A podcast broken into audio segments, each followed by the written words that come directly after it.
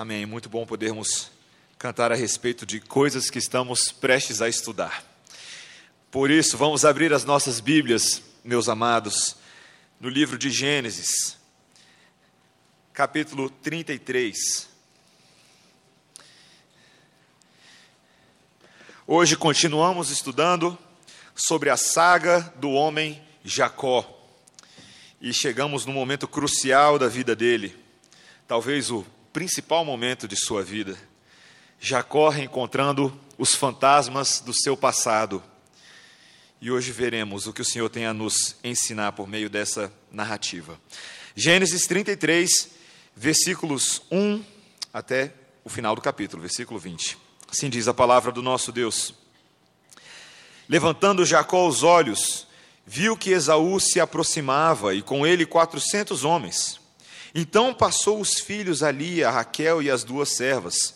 Pôs as servas e seus filhos à frente, Lia e seus filhos atrás deles, e Raquel e José por últimos. E ele mesmo, adiantando-se, prostrou-se à terra sete vezes, até aproximar-se de seu irmão. Então Esaú correu-lhe ao encontro e o abraçou, arrojou-se-lhe ao pescoço e o beijou, e choraram. Daí, levantando os olhos, viu as mulheres e os meninos e disse: Quem são estes contigo? Respondeu-lhe Jacó: Os filhos com que Deus agraciou a teu servo. Então se aproximaram as servas, elas e seus filhos, e se prostraram. Chegaram também Lia e seus filhos, e se prostraram. Por último, chegaram José e Raquel, e se prostraram.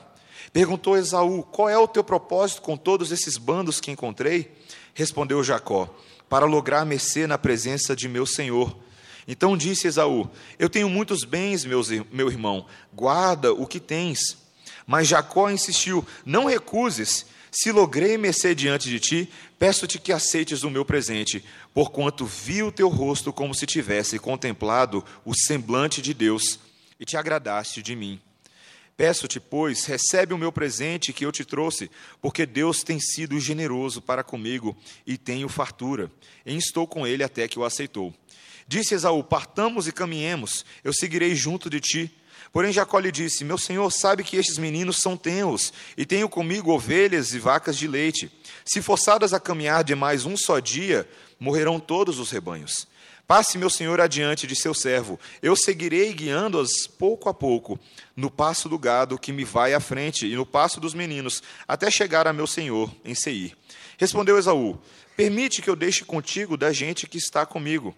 Disse Jacó: Para quê? Basta que eu alcance mercê aos olhos de meu senhor. Assim voltou Esaú aquele dia a Seir, pelo caminho por onde viera. E Jacó partiu para Sucote e edificou para si uma casa e fez palhoças para o seu gado. Por isso o lugar se chamou Sucote. Voltando de Padã Arã, chegou Jacó são e salvo à cidade de Siquém, que está na terra de Canaã, e armou a sua tenda junto da cidade. A parte do campo onde armara a sua tenda, ele a comprou dos filhos de Amor, pai de Siquém, por cem peças de dinheiro, e levantou ali um altar, e lhe chamou Deus, o Deus de Israel. Até aqui a palavra do Senhor. Vamos orar mais uma vez? Santo Deus, nessa hora nós nos dirigimos a Ti, humilhados pela Tua palavra e ao mesmo tempo esperançosos, ó Pai, porque nela, nela vemos boas novas para todos aqueles que reconhecem a Tua voz. Ouvimos de esperança, ouvimos de reconciliação e te pedimos que nessa manhã o Senhor nos quebre, o Senhor quebre as nossas muralhas e abra os nossos corações e os nossos olhos espirituais para contemplarmos a tua vontade. Assim pedimos em nome de Jesus. Amém. O que há de tão fascinante em reencontros? Por que, que nós derramamos lágrimas copiosas quando você entra no cinema para assistir um filme e o filme é sobre a ideia de um reencontro? Tem um filme que saiu em 2012 chamado O Impossível. E é um filme que retrata a história de uma família que uh, viajou de férias para a Indonésia, pra, perdão, para Tailândia em 2004, para passar as férias de inverno, quando eles foram surpreendidos pelo famoso tsunami de 2004. E a, a, história é mais ou menos a saga desses cinco membros da família que são separados por causa da tragédia. A mãe e o filho estavam mergulhando e eles estão numa área da ilha e o pai e os meninos estavam no hotel e por causa do tsunami e aquela bagunça toda, o filme todo se passa nessa tentativa de se reencontrar. E você fica tenso, você se envolve com a história deles e você quer saber o que vai acontecer no final, se eles vão conseguir. E quando eles conseguem, nós ficamos completamente comovidos. O que, há de tão especial quando irmãos órfãos separados na infância, por terem ah, sido adotados por famílias diferentes, se reencontram no Fantástico? O que, que há de tão especial quando ah, essas tragédias da vida, ah, como guerras, catástrofes naturais, conflitos internacionais, separam famílias e depois nós ouvimos lindas histórias do reencontro deles? Parece que esse, isso nos toca de uma maneira muito particular e peculiar. Mas a verdade, queridos, é que nem todas as separações que ocorrem na vida ocorrem por motivos nobres e românticos, como muitas vezes são retratados nas, nas telas de cinema. Muitas vezes as separações e os reencontros são tão custosos e difíceis quanto os motivos que levaram as pessoas a se separarem. Conflitos familiares, brigas envolvendo sentimento, dinheiro, propriedades, sócios de um mesmo negócio que vão mal, que vai mal das pernas e acusam-se mutualmente das possíveis causas do desastre financeiro da empresa, divórcio, afinal de contas, casais divorciados nunca gostam de se reencontrar perante um juiz para resolver problemas de pensão e coisas do tipo. Queridos, separações são difíceis, muitas vezes, são feias, são sujas, mas reconciliação é um tema central nas Escrituras Sagradas. E nós vamos ver nesse texto hoje, amados, que nós devemos amar e buscar a graça da reconciliação, porque ela é um componente crucial do nosso relacionamento com Deus e com outros homens. Esse texto de hoje nos ensina inúmeras coisas sobre a graça da reconciliação e porque nós devemos buscá-la como uma prática corriqueira da vida cristã. Veja comigo no texto, a partir do versículo 1. Nós veremos aqui, em primeiro lugar, o resultado da ação transformadora de Deus na vida, no caráter e no coração do homem. O texto começa com o versículo 1 dizendo: Levantando Jacó os olhos, viu que Esaú se aproximava e com ele quatrocentos homens. Se eu e você estamos acompanhando bem a história de Esaú, a saga da vida de Jacó e de Esaú até este momento, nós sabemos que é uma história de filme mesmo. Jacó era o irmão enganador que há muitos anos atrás havia se utilizado de uma determinada situação na sua família para tirar proveito. Ele engana o seu irmão, ele engana o seu pai, ele manipula a situação e ele rouba a bênção que era designada para o seu irmão, aquele direito de primogenitura. O, a tragédia é tão grande, queridos, e a ira que se instala no coração de Esaú é tamanha que Jacó tem que sair correndo, seguindo as instruções de sua mãe, temendo pela sua própria vida. E aí nós acompanhamos a saga toda. Ele vai para a família de Labão, ele conhece Raquel, deseja se casar com Raquel. Labão fala que ele vai se casar com ela se ele trabalhar sete anos. Ele trabalha sete anos. Ele é enganado por Labão. Jacó toma do próprio veneno e se casa com Lia. Depois vem a trabalhar mais sete anos para se casar com Raquel. Nessa saga toda ele tem filhos, ele tem é, mulheres e servas, e a família cresce. Ao trabalhar para Labão, as suas propriedades, bens e posses crescem também. E a vida de Jacó passa a ser gradativamente transformada à medida que Deus vai trabalhando no caráter desse homem em cada uma dessas circunstâncias. A, a coisa vai avançando, a história avança, e nós vemos, na semana passada, vimos esse encontro que Jacó tem com Deus em Peniel. Quando ele luta com um homem no seu retorno para a terra de seus pais, ele encontra com o próprio Deus, e nesse embate, Deus o fere, e Jacó passa a ser marcado agora, literalmente, fisicamente, pelo dedo transformador de Deus. E esse homem agora, queridos, após essa vida de fugas, fuga de, da sua própria família, fuga de Labão, enriquecimento, histórias difíceis, complicadas e coisas tremendas, Jacó agora se aproxima de um momento derradeiro na sua vida. O reencontro. O grande e aguardado e temido reencontro. Ele já sabia que a história não estava indo muito bem, porque afinal de contas um servo já havia avisado: seu irmão está vindo aí. E ele vem com 400 homens. Se coloque no lugar de Jacó por alguns segundos. O que, que você acha que ia acontecer com você? Mesmo tendo ouvido todas as promessas de Deus e tendo experimentado da graça de Deus durante todos esses anos, e sim tendo seu coração gradativamente transformado, Jacó agora vai ter a sua fé testada. E o texto diz dessa maneira tão majestosa que ele levanta os olhos e vê o exército de 400 homens se aproximando. A história começa a mostrar para a gente, queridos, que Jacó, mesmo tendo as promessas de Deus, vai se adequar a essa situação. Ele separa a sua família em bandos, tentando proteger cada um dos grupos. E ele divide de tal, de tal forma, veja o versículo 1: ele faz passar os filhos a Lia, a Raquel e as duas servas, e põe as servas e seus filhos à frente, depois Lia e seus filhos, depois Raquel e José.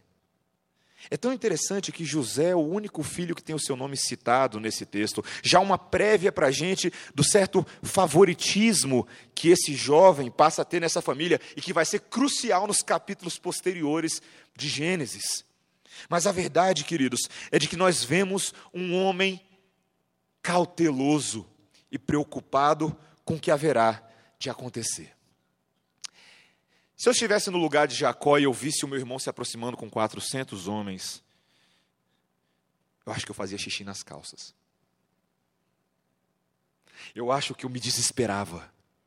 Eu acho que eu temeria profundamente pela minha própria vida. Reconciliação, queridos, nunca é fácil. Reconciliação é vida real e pé no chão. Reconciliação demanda de nós entender que não é um processo natural. Porque quando existe separação, briga, conflito, o caminho para se retornar a um estado de paz e harmonia pode ser muito mais custoso do que o caminho que separou. E provavelmente, neste momento, Jacó estava contemplando o seu próprio destino. Ele achava que estava contemplando o fim da sua jornada. E o texto avança. E no versículo 3, e ele mesmo se adianta, Jacó, e ele se prostra à terra sete vezes. Essa descrição maravilhosa, queridos, da atitude de um homem que fora transformado. Não estamos lendo mais sobre Jacó o enganador. Estamos lendo sobre o homem transformado e humilhado por Deus. E essa atitude de se prostrar sete vezes era um sinal muito conhecido nas, nas práticas das cortes reais no, no antigo Oriente Próximo, que demonstravam a atitude de um vassalo que reconhecia a superioridade de seu senhor. Se prostrar sete vezes não era uma atitude para qualquer pessoa. Era uma, uma atitude de alguém que reconhecia que ele era o mais inferior de todos os homens diante de alguém que tinha poder e autoridade sobre a sua própria vida. E veja que Jacó não tenta dar um jeitinho nessa situação. Ele sabe quem ele é. Ele é Jacó, o homem que fizera tremendo mal e dano à sua própria família. Ele se abaixa até que o seu irmão se aproxima. E o seu irmão corre na sua direção, queridos. Respira fundo. Ele corre na direção, mas ele não corre com um revólver na mão. Ele não corre com uma faca ou com uma espada afiada, pronto para destruir o seu irmão. Esaú corre na direção de Jacó, completamente desarmado. E eu não, em nenhum momento durante essa semana, enquanto eu estive preparando esse sermão, eu pude impedir a emoção de ler o versículo 4. Leia comigo. Então Esaú correu-lhe ao encontro e o abraçou. E arrojou-lhe-se-lhe ao pescoço e o beijou. E choraram. Que situação surpreendente, queridos. Não era isso que Jacó esperava. Mesmo sabendo que Deus o acompanhava, ele temia pelo que poderia acontecer neste momento, mas o seu irmão tem uma atitude completamente diferente do esperado. Seu irmão o abraça, o beija e chora. Queridos, essa maravilhosa passagem das Escrituras nos mostra uma transformação que aconteceu em todos os lados, não somente em Jacó, algo havia acontecido em Esaú também. Durante todos esses anos, nós não acompanhamos o lado da história de Esaú, mas é possível sim, queridos, que Deus também estivesse trabalhando no outro lado da história. Vemos aqui, queridos, um, um, um, elemento, um evento nessa narrativa que nos mostra a ação transformadora de Deus em todos os seus participantes. Não é somente Jacó que está buscando reconciliação e humilhação e se colocar disponível na presença do seu irmão. Esaú faz a mesma coisa. Queridos, de que maneira nós estamos vendo essa graça transformadora de Deus? A palavra de Deus é clara. Meus irmãos, nosso Deus é um Deus de reconciliação. Nosso Deus é um Deus que se alegra em promover esse tipo de coisa. Eu e você ficamos sensibilizados quando vemos histórias desse tipo na televisão e nos jornais e nos livros que lemos, porque o nosso Deus é um Deus assim. Ele cria o ser humano para se reconciliar, não para viver separado em eterna é, diferença, em eterno conflito mas ele promove paz e harmonia onde havia ameaça e morte. O texto que caminhava num sentido de medo e tensão dá vazão agora a outros sentimentos, alegria, alívio. Vemos Deus trabalhar nos corações individuais desses homens, para que esse momento não resultasse em morte, mas em vida. Queridos, quais são as dificuldades que supostamente Jacó e Esaú teriam para que isso acontecesse. Se nós olhássemos o ângulo de cada um dos irmãos, talvez se pegássemos primeiro o ângulo de Esaú, veríamos um homem cheio de razão para não se reconciliar. Afinal de contas, não fora ele que promovera a ofensa tantos anos atrás. Esaú é muito parecido comigo e com você nas situações do dia a dia em que conflitos acontecem. Quando a nossa arrogância nos impede de tomar iniciativa e buscar reconciliação. Eu que estou com a razão, ele que venha me procurar.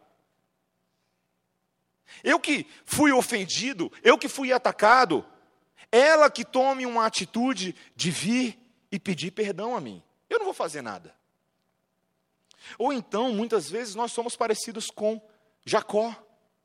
Nós temos medo da nossa própria integridade e reputação e por água abaixo quando nos colocamos numa situação de reconhecer as nossas falhas e pedir perdão. Nós muitas vezes temos essa falta de confiança em Deus, covardia, timidez de buscar remir as nossas falhas e reatar os nossos relacionamentos. E às vezes é até uma, um tipo de arrogância às avessas também. Nós somos temerosos de abandonar os nossos próprios métodos de controle e manipulação que nos conferem algum tipo de vantagem nas situações da vida. Se humilhar e buscar reconciliação não é uma coisa para fortes, e sim para fracos. Fracos como Jacó e fracos como Esaú. Homens que buscam reconciliação, queridos, são homens que entendem que eles não são nada. Mulheres que buscam reconciliação são mulheres que entendem que elas carecem da graça e da transformação de Deus. Vemos nessa história, queridos, muitos de nós mesmos impressos na página e no caráter desses personagens bíblicos. E temos que nos questionar: será que eu e você entendemos que a transformação que Deus tem feito na minha e na sua vida deve conduzir à reconciliação? Deve conduzir ao reatar de relacionamentos? Essa história retrata muito das ações que nós deveríamos buscar. A palavra de Deus traz promessas maravilhosas, queridos, para esse tipo de atitude. O livro de Provérbios, que Se você já teve oportunidade de estudar o livro de Provérbios, cada versículo parece uma bomba de sabedoria. E em Provérbios 16, versículo 7, o autor Salomão ele diz o seguinte: sendo o caminho dos homens agradável ao Senhor, este reconcilia com ele os seus inimigos. É tão fantástico, queridos, que o produto de uma vida transformada é justamente Deus abençoar as nossas inicia iniciativas reconciliatórias. É Deus promover paz em ambientes e, situações de conflito. Nós devemos buscar reconciliação, porque isso é coisa de crente. Isso é coisa de gente que entende a graça do Senhor. Mas o texto avança, meus amados, e não somente vemos essa ação transformadora de Deus na vida dos homens, mas nós vemos também a reconciliação como um produto da graça abundante e benévola de Deus. Veja a partir do versículo 5 comigo. Daí, levantando os olhos, viu Esaú as mulheres e os meninos e disse: Quem são estes contigo? Respondeu-lhes Jacó, respondeu-lhe Jacó: Os filhos com que Deus agraciou a teu servo. Queridos, não é mais Jacó um homem prepotente, manipulador e cheio de esquemas. É Jacó que reconhece a Deus, o Deus de graça. Jacó, quem é esse povo todo, Jacó? É minha família, Esaú. Eu sei que a gente pra caramba, você deve estar assustado de ver esse povo todo, mas é a família que Deus me deu. A mim, homem que outrora enganador, mentiroso, mentiroso, fui agraciado pelas mãos abençoadoras de Deus. E veja, queridos, que essa submissão servil de Jacó a seu próprio irmão não envolve somente a atitude individual dele, mas o texto começa a descrever que toda a família e todas as posses de Jacó se submetem a Esaú. Leia o texto comigo. Veja, versículo 6: Então se aproximaram as servas, elas e seus servos, e se prostraram. Chegaram também Lia e seus filhos, e se prostraram. Por último chegaram José e Raquel, e se prostraram. Perguntou Esaú: Qual é o teu propósito com todos esses bandos que encontrei? Respondeu Jacó: Para lograr mercê na presença do meu Senhor. Queridos, a atitude que nós vemos em Jacó é um princípio ético fundamental na vida do crente. Aquele que deseja se reconciliar com seu irmão e com a sua irmã, ele deve buscar uma posição e uma atitude do coração reparatória. Veja que talvez alguns poderiam pensar que isso aqui é simplesmente o resultado do medo de Jacó, essa oferta de presentes, esses bandos que vão à frente, é simplesmente um homem egoísta, mas não é isso que a história está falando para nós. A história está descrevendo um homem consciente das suas falhas no passado. Jacó sabia muito bem o que ele havia feito com Esaú. Jacó sabia muito bem do ódio, provavelmente legítimo, e da ira justa de seu irmão contra as ofensas que ele mesmo perpetrara contra sua família. Mas há um espírito de restituição nesse homem regenerado, queridos. Há um espírito de reparação, há um espírito de amendar e fazer corretamente as coisas que foram danificadas no passado. Versículo 9: Então disse Esaú: Eu tenho muitos bens, meu irmão, guarda o que tens. Mas Jacó insistiu: Não recuses. Se logrei mercê diante de ti, peço-te, aceites o meu presente, porquanto vi o teu rosto como se tivesse contemplado o semblante de Deus. A palavra presente no hebraico usada aqui por Jacó é a mesma palavra utilizada para escrever o direito de primogenitura que Esaú perdera lá atrás muitos anos antes. Ou seja, Jacó sabia que ele não poderia restituir exatamente aquilo que fora tomado por manipulação e esquemas das mãos do seu irmão, mas ele fazia todo o possível, tudo que estava ao seu alcance para demonstrar a graça de Deus em seu favor. Queridos, esse é um princípio de reconciliação tremendo. Quando nós buscamos nos reconciliar com os nossos irmãos, nós devemos buscar sim demonstrar uma atitude reparatória, um coração ansioso por restituir naquilo que faltou. Não somente materialmente, mas muitas vezes emocionalmente, afetivamente, espiritualmente, buscando dar evidências da nossa percepção de como nós mesmos fomos agraciados por Deus. Sabemos, queridos, que nós não podemos mudar o nosso passado. O que aconteceu, aconteceu. E determinadas coisas que aconteceram foram graves, produziram marcas, cicatrizes que jamais vão fechar ou curar completamente. Mas a atitude de alguém que entende as falhas do passado, recebe o perdão de Deus e a graça de Deus, é uma atitude de restituição. É uma atitude de eu não posso mudar o passado, mas nós podemos caminhar de forma diferente no futuro e no presente. Essa atitude, queridos, é uma atitude que nós temos que olhar e nos inspirar nela.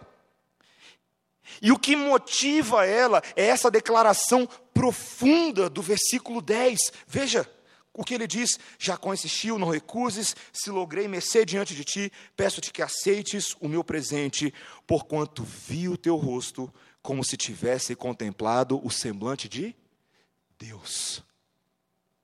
Você consegue perceber o que, é que Jacó está falando? Jacó havia acabado de se deparar com Deus na noite anterior, naquela batalha, naquela luta que causou o deslocamento das suas juntas, e ele se tornaram um homem manco para o resto dos seus dias. E agora, queridos, a experiência de reencontro com seu irmão produz os mesmos efeitos e percepções do encontro que ele tinha com Deus. Da mesma maneira que Deus havia dado graça a Jacó naquela noite anterior, agora ele recebe também a graça de Deus estampada no rosto e na atitude do seu irmão. Queridos, quando há reconciliação bíblica e genuína, nós vemos a Deus, nós experimentamos de uma maneira muito particular e próxima a nós essa bênção física e próxima de Deus a graça de sermos acolhidos no favor dEle. Essa história é cheia de elementos, queridos, que mostram e apontam para nós as realidades eternas. Esse é o nosso relacionamento com Deus. Quando buscamos nos reconciliar com os nossos irmãos, reproduzimos em menor escala aquilo que Deus fez por nós e faz por nós na cruz do Calvário. Recebemos esse favor imerecido e contemplamos o semblante do próprio Deus. No versículo 11 ele diz: Peço-te, pois, recebe o meu presente que eu te trouxe, porque Deus tem sido generoso para comigo e tenho fartura, e estou com ele até que o aceitou. Jacó não simplesmente oferece o presente e fala assim: Olha, tá aí, mas se não quiser não tem problema. Não, ele fala: Aceita porque este é um marco do pacto de reconciliação e graça que nós estamos fazendo aqui agora. Reconciliação, queridos, aponta para aliança. Reconciliação aponta para novos pactos, para recomeço, para novas chances, para novas oportunidades. Há uma disposição mútua nesses dois homens em terem uma caminhada completamente nova, permeada pela graça de Deus. E veja que eles vão avançar dessa forma. Veja o versículo 12: o novo homem Esaú. Quais são as evidências da transformação na vida dele? Versículo 12: Disse Esaú: Partamos e caminhemos. Não somente ele faz aquela, sabe, desculpa, mas eu não quero mais falar com você.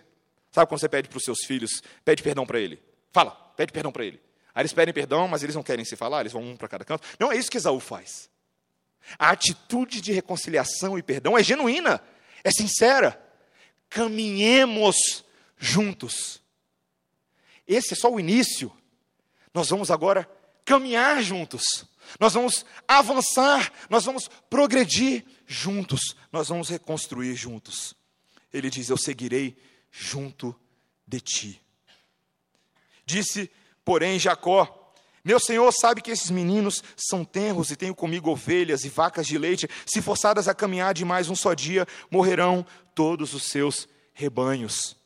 Passe meu senhor adiante de seu servo. Eu seguirei guiando-as pouco a pouco, no passo do gado que me vai à frente, no passo dos meninos, até chegar ao meu senhor em Seir.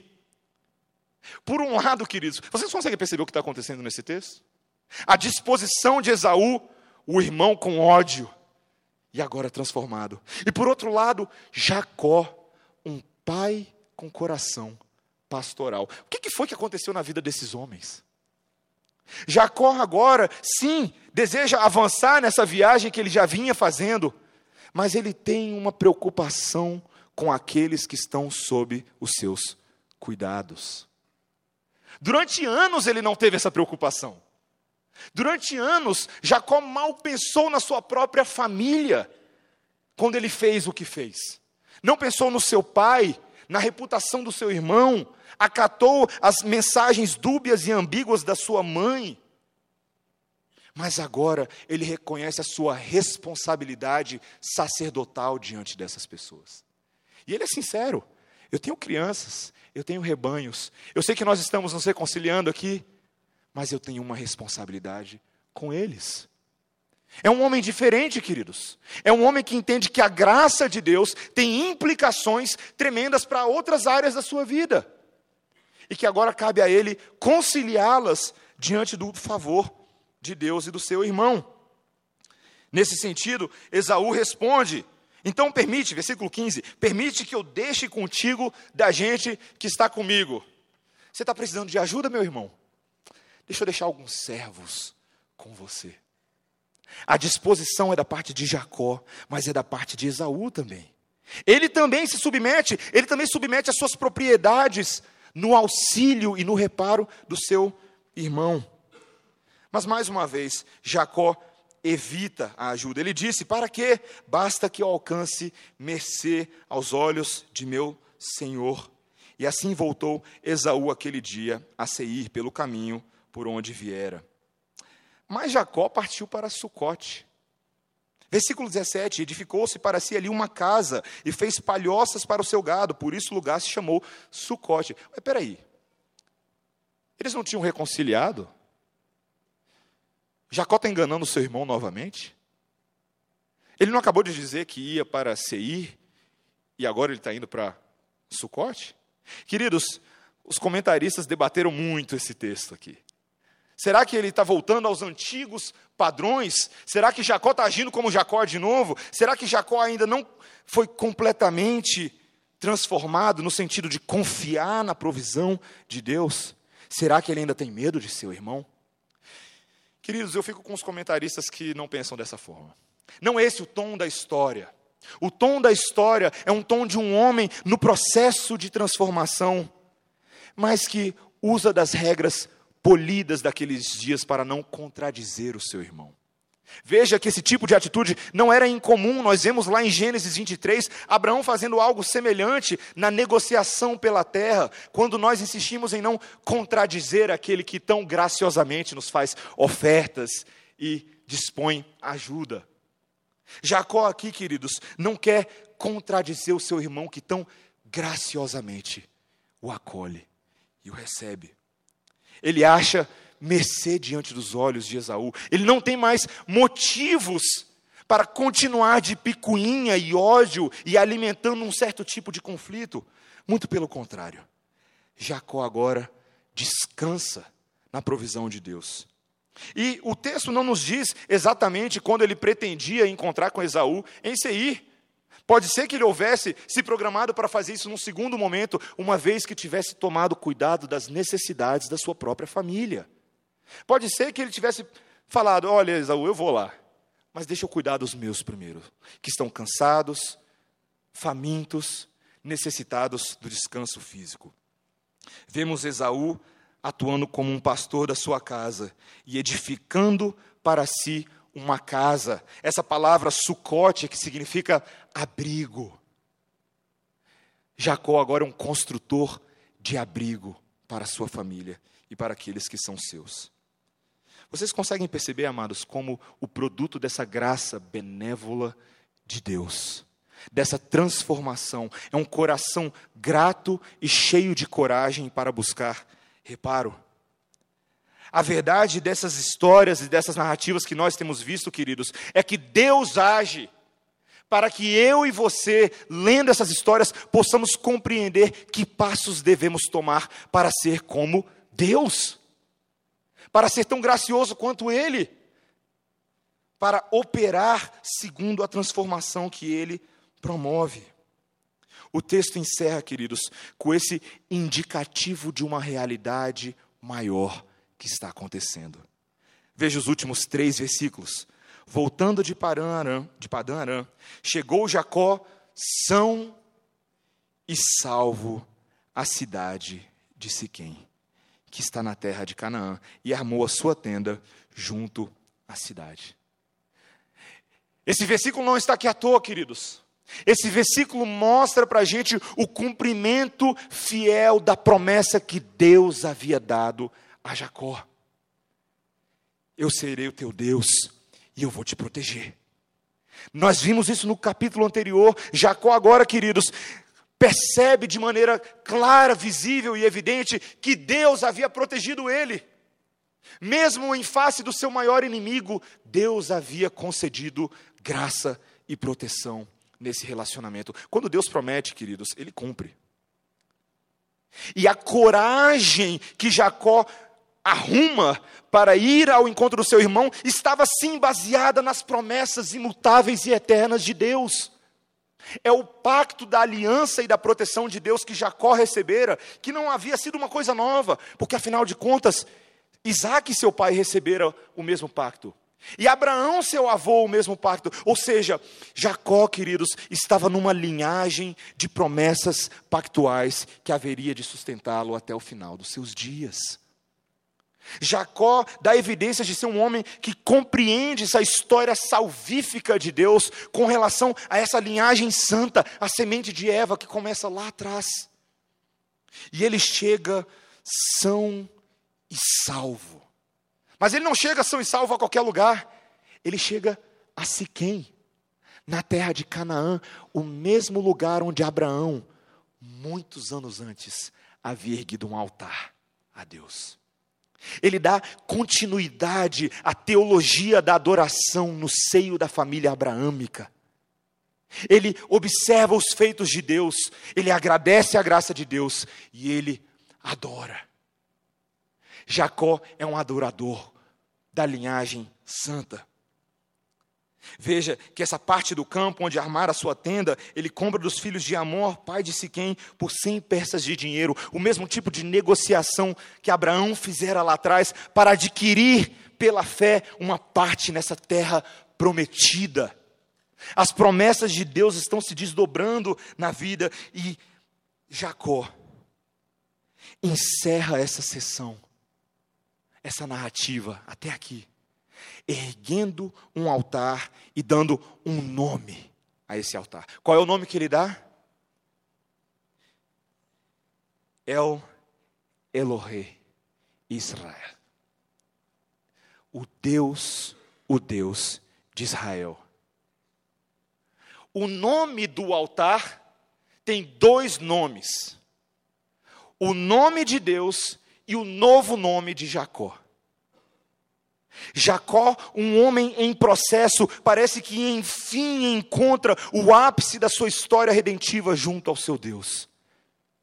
O nome desse altar é o altar do Deus que batalhou com o homem e venceu.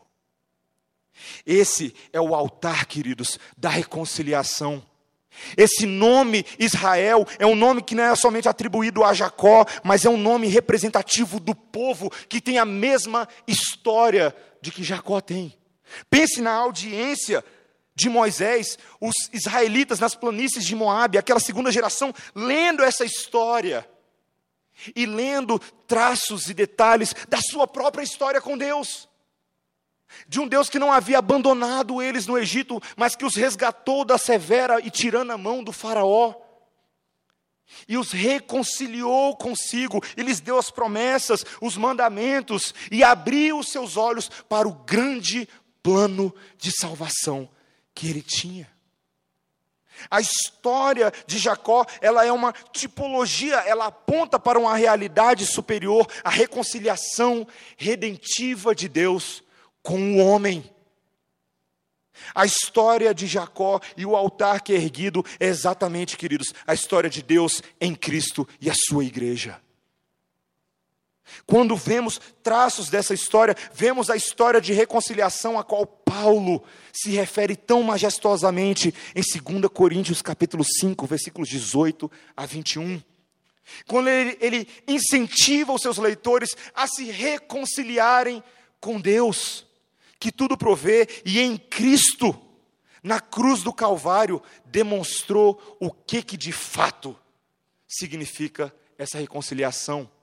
Uma reconciliação que demanda, queridos, que nós entendamos que a nossa falta diante de Deus é gigantesca. De que aquilo que nós fizemos contra o Deus Santo de Israel é muito mais grave e profundo do que o que Jacó fizera com Esaú. Não tem comparação. A gente não pode nem começar a mensurar a separação entre nós e Deus é maior do que qualquer conflito que nós possamos ter entre os homens. Mas Deus, sendo rico em misericórdia, tomou a iniciativa de vir até nós. Não fomos nós que fomos até Ele, mas Ele nos dá um exemplo e um paradigma e um modelo de reconciliação quando Ele transpõe a distância cósmica e abismal causada pelo pecado, pela rebelião e pela idolatria, e vem até nós. E sabe como Deus vem até nós, queridos? Ele corre na nossa direção, ele nos abraça, ele nos beija na cruz do Calvário. Cristo Jesus morre por pecadores e os reconecta e os reata a Deus. A história de Israel, queridos, é a história da igreja e seu Deus. E é uma história que nos impulsiona a vivermos à luz dessa reconciliação vertical. Da mesma maneira como Deus nos trouxe para perto, eu e você devemos ter a iniciativa de trazer outros para perto, de agir com o mesmo perdão, graça, amor e misericórdia que Deus agiu em nosso favor. Essa mensagem central do livro de 1 João, e que ele trabalha a nossa necessidade de falarmos e agirmos com amor, quando ele diz: Amados, amemo-nos uns aos outros, porque o amor é de Deus e todo que ama é nascido de Deus e conhece a Deus. Aquele que não ama não conhece a Deus, porque Deus é amor. A demonstração salvífica de amor na cruz do Calvário deve ser a maneira como eu e você vivemos. E João continua quando ele fala no capítulo 4, versículo 19, ele diz: Nós amamos porque ele nos amou primeiro. Se alguém diz, Eu amo a Deus, e odeia a seu irmão, é mentiroso.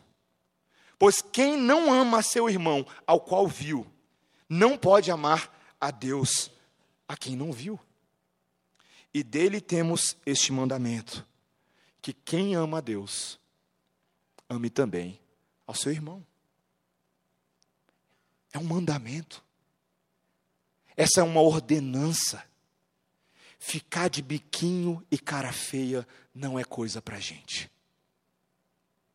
Se Jesus Cristo tivesse feito biquinho cara feia para mim e para você, nós estaríamos perdidos mas ele põe de lado, desenvolve a arte de esquecer das nossas faltas, assume sobre si o nosso fardo e nos carrega para que possamos viver eternamente com Ele. Meu irmão, carregue os fardos do seu próximo. Esqueça as faltas dele. Esqueça o passado. Para que ficar trazendo o passado à mente?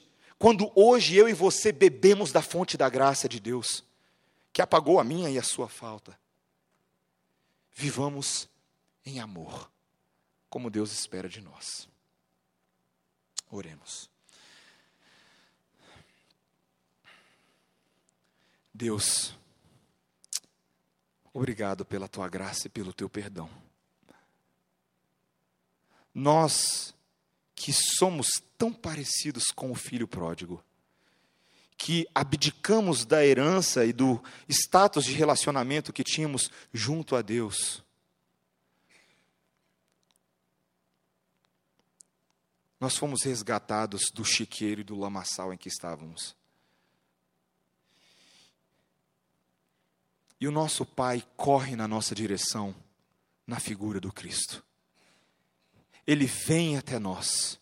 E não somente ele nos traz para perto, mas ele nos dá o espírito da reconciliação. Ele instala dentro de nós um novo dispositivo, uma nova predisposição, um novo coração que é inclinado agora para as coisas do espírito e não da carne. Nós te louvamos, Deus, porque apesar das tragédias da vida causadas pelo pecado muitas vezes nos separarem uns dos outros. Nós podemos carregar o evangelho, as boas novas de reconciliação a este mundo, a começar pela forma como nós amamos uns aos outros na igreja. Pedimos, Deus, que o Senhor nos encha de iniciativa e de amor, e que o Senhor nos ensine a divulgar essa mensagem de reconciliação e perdão a este mundo caído que desconhece a paz que Deus oferece. Ajuda-nos, ó Pai, a sermos os primeiros exemplares